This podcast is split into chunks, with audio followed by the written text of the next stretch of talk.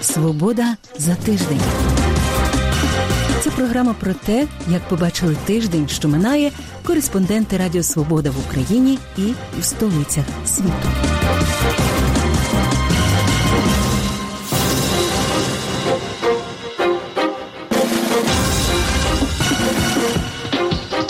З вами у праській студії Радіо Свобода. Я Людмила Ванник. Вітаю вас.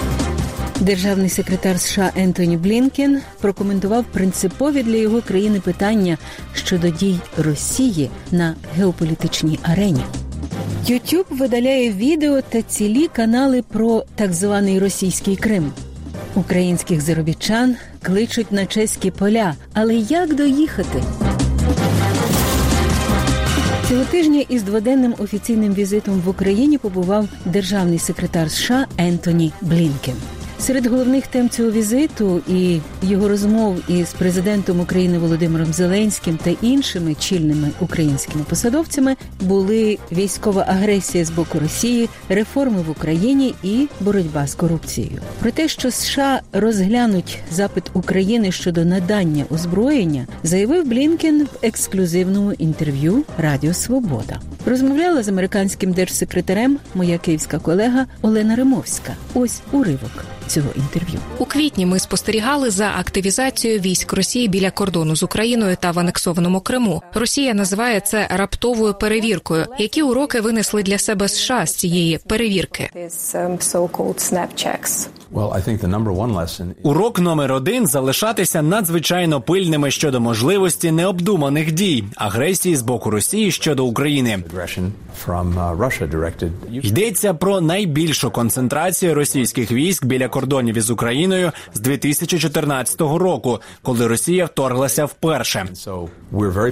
Ми дуже уважно стежимо за цим, як і інші країни, які висловили не лише свою стурбованість, але й солідарність із Україною у протистоянні цим діям Росії. Якась частина російських військ відійшла. Але значна частина лишається у Росії. Є можливість у короткі терміни вдатися до подальших агресивних дій щодо України. Тож ми дуже пильно стежимо за ситуацією, і також хочемо впевнитися, що надаємо Україні допомогу необхідну для того, щоб захистити себе, свій суверенітет та свою територію.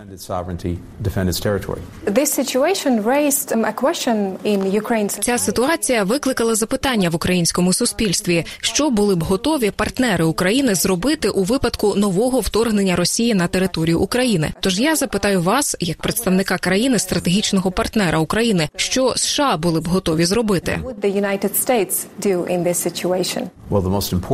Найголовніше, що можна зробити, і що ми робимо, це впевнитися, що цього не станеться.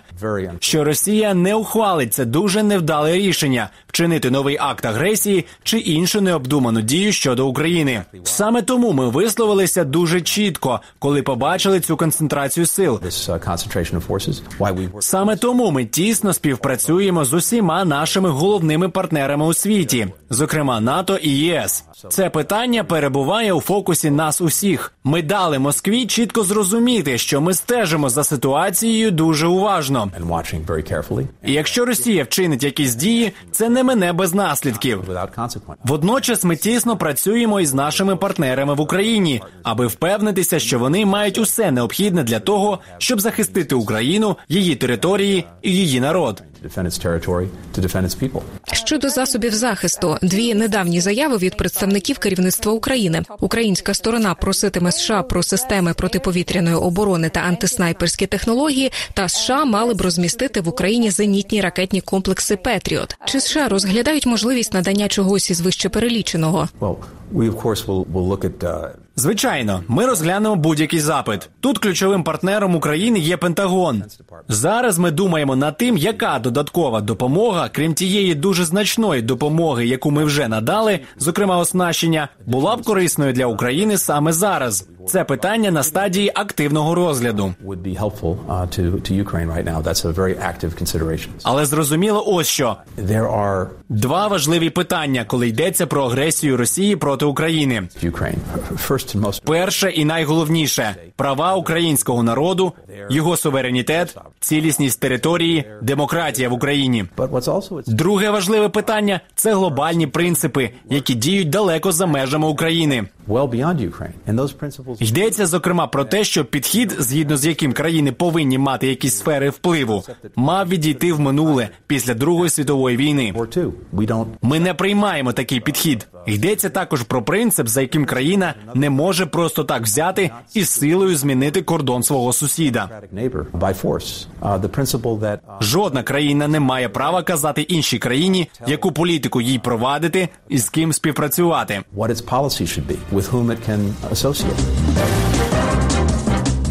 Чи працюють економічні санкції, які Захід запровадив проти Росії, і якими повинні бути наступні кроки? Відповідь на ці запитання шукали автори звіту вплив західних санкцій на Росію, який цього тижня обговорювали в Атлантичній Раді США. Деталі почуємо від Наталії Леонової із Голосу Америки. Хоча західні санкції не примусили Кремль змінити свою агресивну поведінку, їх вплив на економіку Росії виявився більшим ніж раніше прогнозували експерти. Вважають автори звіту. Ми порахували, скільки грошей Росія втратила. За нашими оцінками, загальна сума складає майже трильйон доларів. Звичайно, я повинен зазначити, що Росія втратила майже стільки ж через падіння цін на нафту та інші товари у 2015 році. МВФ прогнозував і я цитував, що запровадження санкцій знизить ВВП Росії на 1-1,5%. Зараз я б збільшив цю цифру вдвічі. Крім того, фінансові санкції значно вплинули на бюджет, валютну та фінансову систему Росії. Санкції дуже зашкодили російській економіці. Стандарт життя впав на 11%. Кремль зараз має набагато менше ресурсів. Професор економіки, колишній заступник голови центрального банку Росії Сергій Олексашенко не погоджується з авторами звіту. На його думку, вони перебільшили вплив санкцій на російську економіку. What happened in Russia in December 2014. Те, що сталося в Росії у грудні 2014 року та у першій половині 2015 року, так це був серйозний ефект від санкцій. Але після того я не бачу ніякої шкоди для російських фінансових ринків. Хоча це ще й може статися. Можливо, вплив санкцій і є більшим ніж передбачалося раніше. Але з оцінками звіту можна посперечатись. Так, економічне зростання Росії набагато повільніше ніж зростання країн Центральної та Східної Європи, але воно на такому ж рівні, як Бразилія, Чилі, Мексика. Швидше темпи зростання країн Центральної та Східної Європи пов'язані з їх членством в ЄС, але не тим фактом, що Росія під санкціями. Крім того, додає Олексашенко, не було досягнуто головної мети західних санкцій, введених за її агресію в Україні. Війна на Донбасі триває, Крим залишається незаконно анексованим. Я не думаю, що ці санкції зупинили агресивну політику Путіна. Територіальна цілісність не відновлена, не відбувається ніяких переговорів в пошуках політичних рішень. Російська влада не припинила підтримувати сепаратистів, і Росія точно не ізольована на міжнародній арені. Щодо подальшої санкційної політики заходу проти Кремля, Андрес Аслунд рекомендує наступні кроки. Sanctions По-перше, санкції треба зробити більш ефективними за допомогою збільшення прозорості фінансових фондів на заході.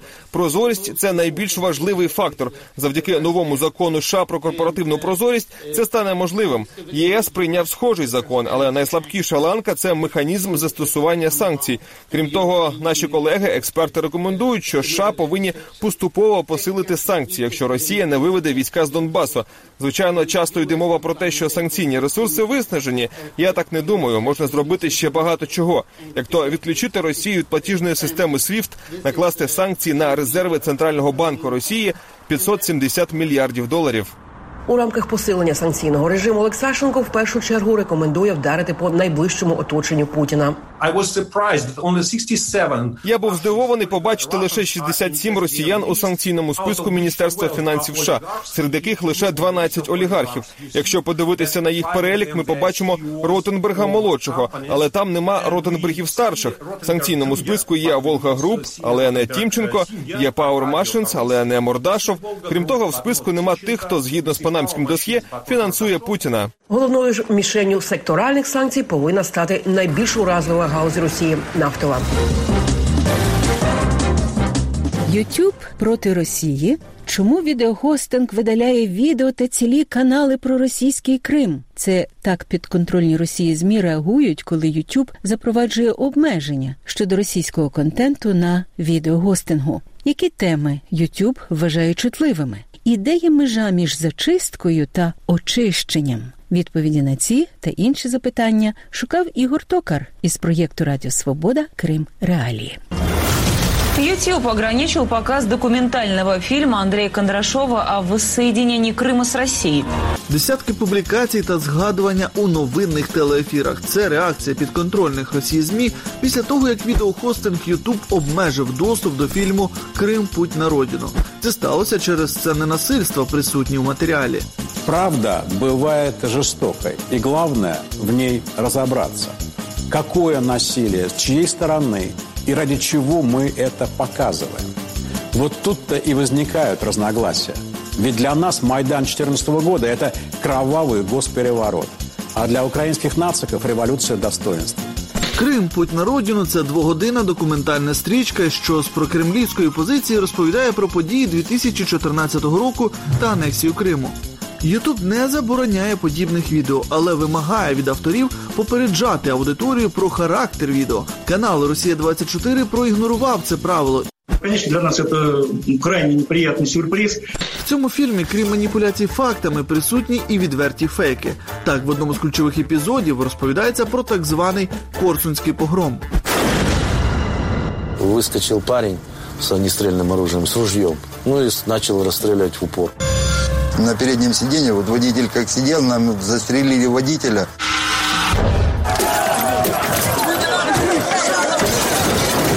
Тут подлетела толпа этих варваров, начали разбивать стекла. Автор фільму зазначає, що прихильники майдану з Корсун Шевченківського напали на автобуси з кримчанами, які поверталися з антимайдану. Як наслідок, семеро людей загинуло і 20 зникло безвісти. Але це неправда. Це підтверджують офіційні відомості поліції та свідки. Звучать у фільмі розповіді про звірства українських протестувальників. Стекло заставляли. Да, есть стекло. Люди брали, несмотря ни на что, и ели. Потому что жить хотелось всем. Проте цю інформацію заперечив на суді під присягою один із пасажирів тих самих автобусів, що поверталися до Криму. Заставляли собирать стекла от э, автобусов, которые были раз- разбиты. Мы собирали стекла, сносили в одну кучу, можно сказать, это была уборка территории еще дополнительно. У травні 2020-го Ютуб видалив канал Крим 24 разом з усіма завантаженими відео. Своє рішення відеохостинг пояснив тим, що на цей канал надійшла скарга, і перевірка підтвердила, що Крим 24 порушив правила Ютубу, які саме не уточнювали. Поскольку Крым-24 часто публиковал материалы, которые где-то, э, вероятно, были на грани для очень многих зрителей, и они подавали большое количество жалоб, то YouTube мог принять запросто такое решение. Канал Вісті Крим. Йому Ютуб на один день заборонив завантажувати нові відео та проводити прямі трансляції. Все через відео, на якому автор подає своє бачення теми Другої світової війни. А саме проводив паралелі між нацистськими військами СС та українськими добровольчими батальйонами Азов та ОУНУПА. Цю стрічку вже видалено з хостингу.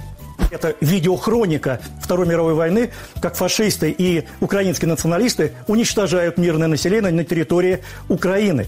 Ютуб спеціаліст Кирило Євсієв каже, що Ютуб не любить, коли спекулюють на історичних темах, а особливо пов'язаних з ідеологією нацистської Німеччини.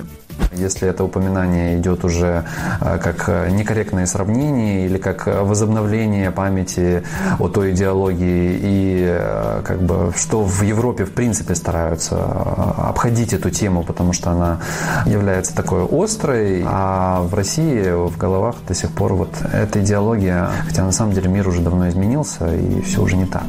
Експерти зазначають, що в цифровій спільноті з'явилась глобальна тенденція боротьби з фейками та маніпуляціями. Так, соцмережа Facebook співпрацює з фактчекінговими організаціями, які після перевірки можуть позначити публікацію як неправдиву. StopFake нікого нічого не блокує.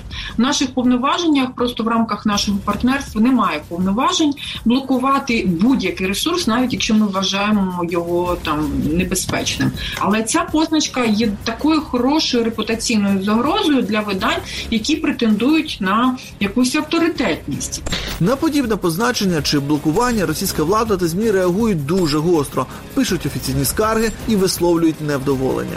Я думаю, честно говоря, что надо создавать свою замену YouTube, потому что YouTube это же ну, совершенно вражеское создание Ну, очевидно, таким образом цензурирует, регулирует количество тех людей, которые должны или не должны увидеть правду. Вони все ж таки намагаються говорити про те, що це їхня точка зору, про те, що вона правдива, про те, що вони висловлюють якусь свою позицію, і це на їхню точку зору має якесь там легальне право. Взагалі це тема, якою сьогодні дуже дуже активно маніпулюють. Інститут масової інформації провів дослідження російських змі і з'ясував, що 15% всієї інформації, де згадується Крим, це антиукраїнська та антизахідна пропаганда. Возьмите ручку, карандаш, готовы? Значит, записывайте. Крым навсегда российский. Точка. И с вами это никто никогда обсуждать не буде. На думку медіаекспертів, це ще одна причина, чому подібних блокувань буде більше. Я б не називала це зачисткою, так тому що тут ми говоримо не про зачистку, а про очищення. Так, це все таки різні речі. І власне, ну я тільки за те, щоб інформаційний простір був очищений від дезінформації, від пропаганди в негативному сенсі слова, від фейків, від поширення таких от викривлених наративів з різних тем. Я дуже рада, що YouTube реагує тепер на такі приклади, на такі випадки, тому що дуже довгий період часу соцмережі не реагували на це. Ми запитали у компанії Google, що володіє Ютубом, яка її офіційна позиція щодо російського контенту про Крим і чим викликані згадані нами обмеження. Поки що it гігант відповів нам лише на те, що отримав від нас запит. Лише за офіційною статистикою щороку на сезонні роботи до Чехії приїздять близько 20 тисяч заробітчан. Більшість із поміж них із України. Однак, якщо до пандемії коронавірусу чимало працівників користувалися тримісячним безвізом і працювали напівлегально, то цього року кордони ЄС для українців без робочих віз чи тривалого дозволу на проживання закриті. І з чим доводиться стикатися українським заробітчанам? Та яких умов слід дотримуватися працедавцям? Усе це знає Сергій Стеценко. Головне завдання Івана стежити за моніторами, аби трактор не збився з маршруту. Саджання петрушки на цьому полі цілковито автоматизоване.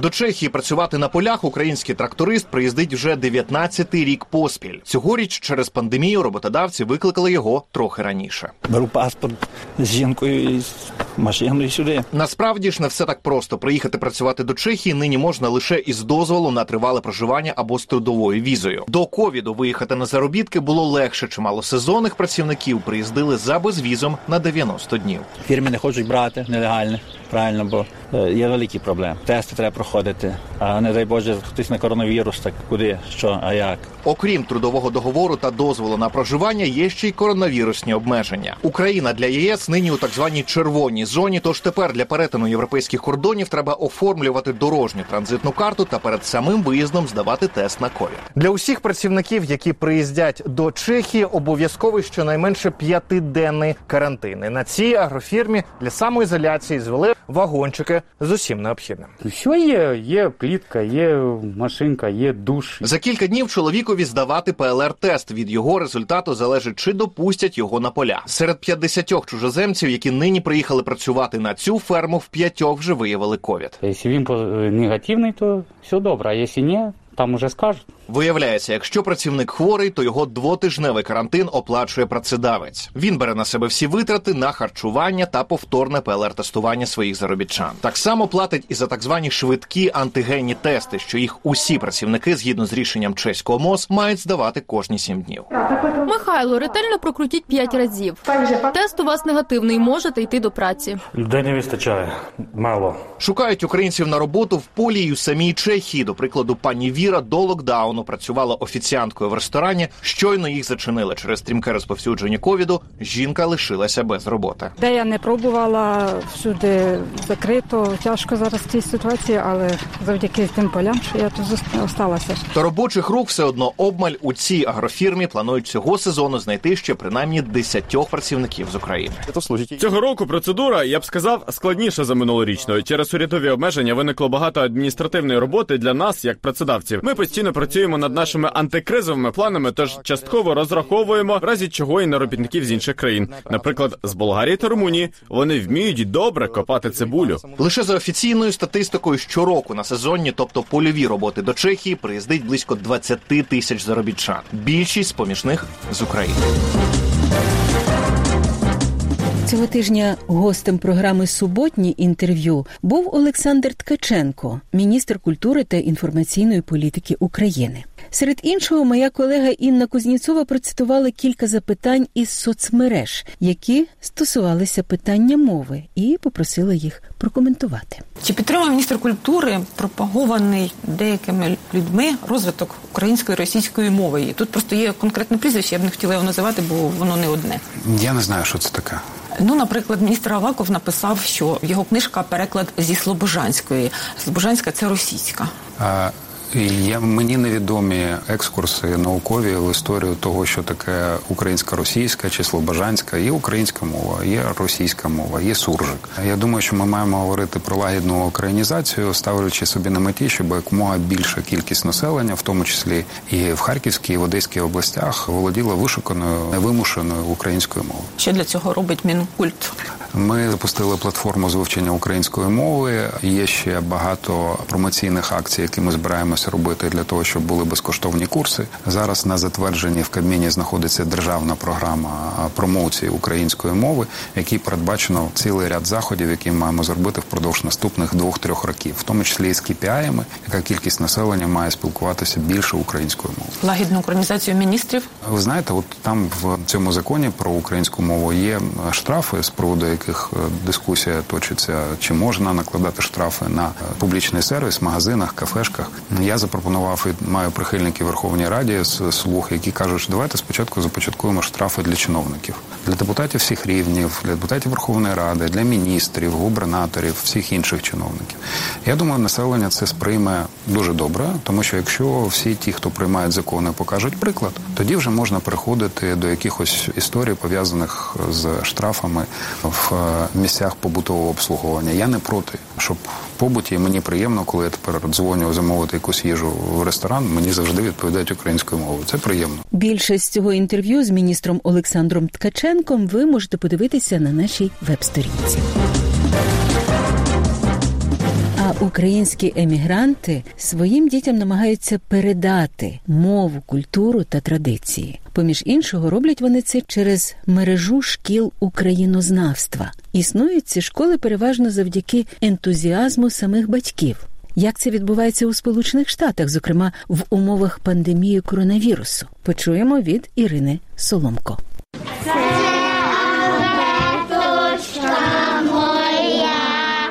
Для близько 130 учнів школи українознавства, яка знаходиться у містечку Кліфтон, штат Нью-Джерсі, субота це день не відпочинку, а навчання.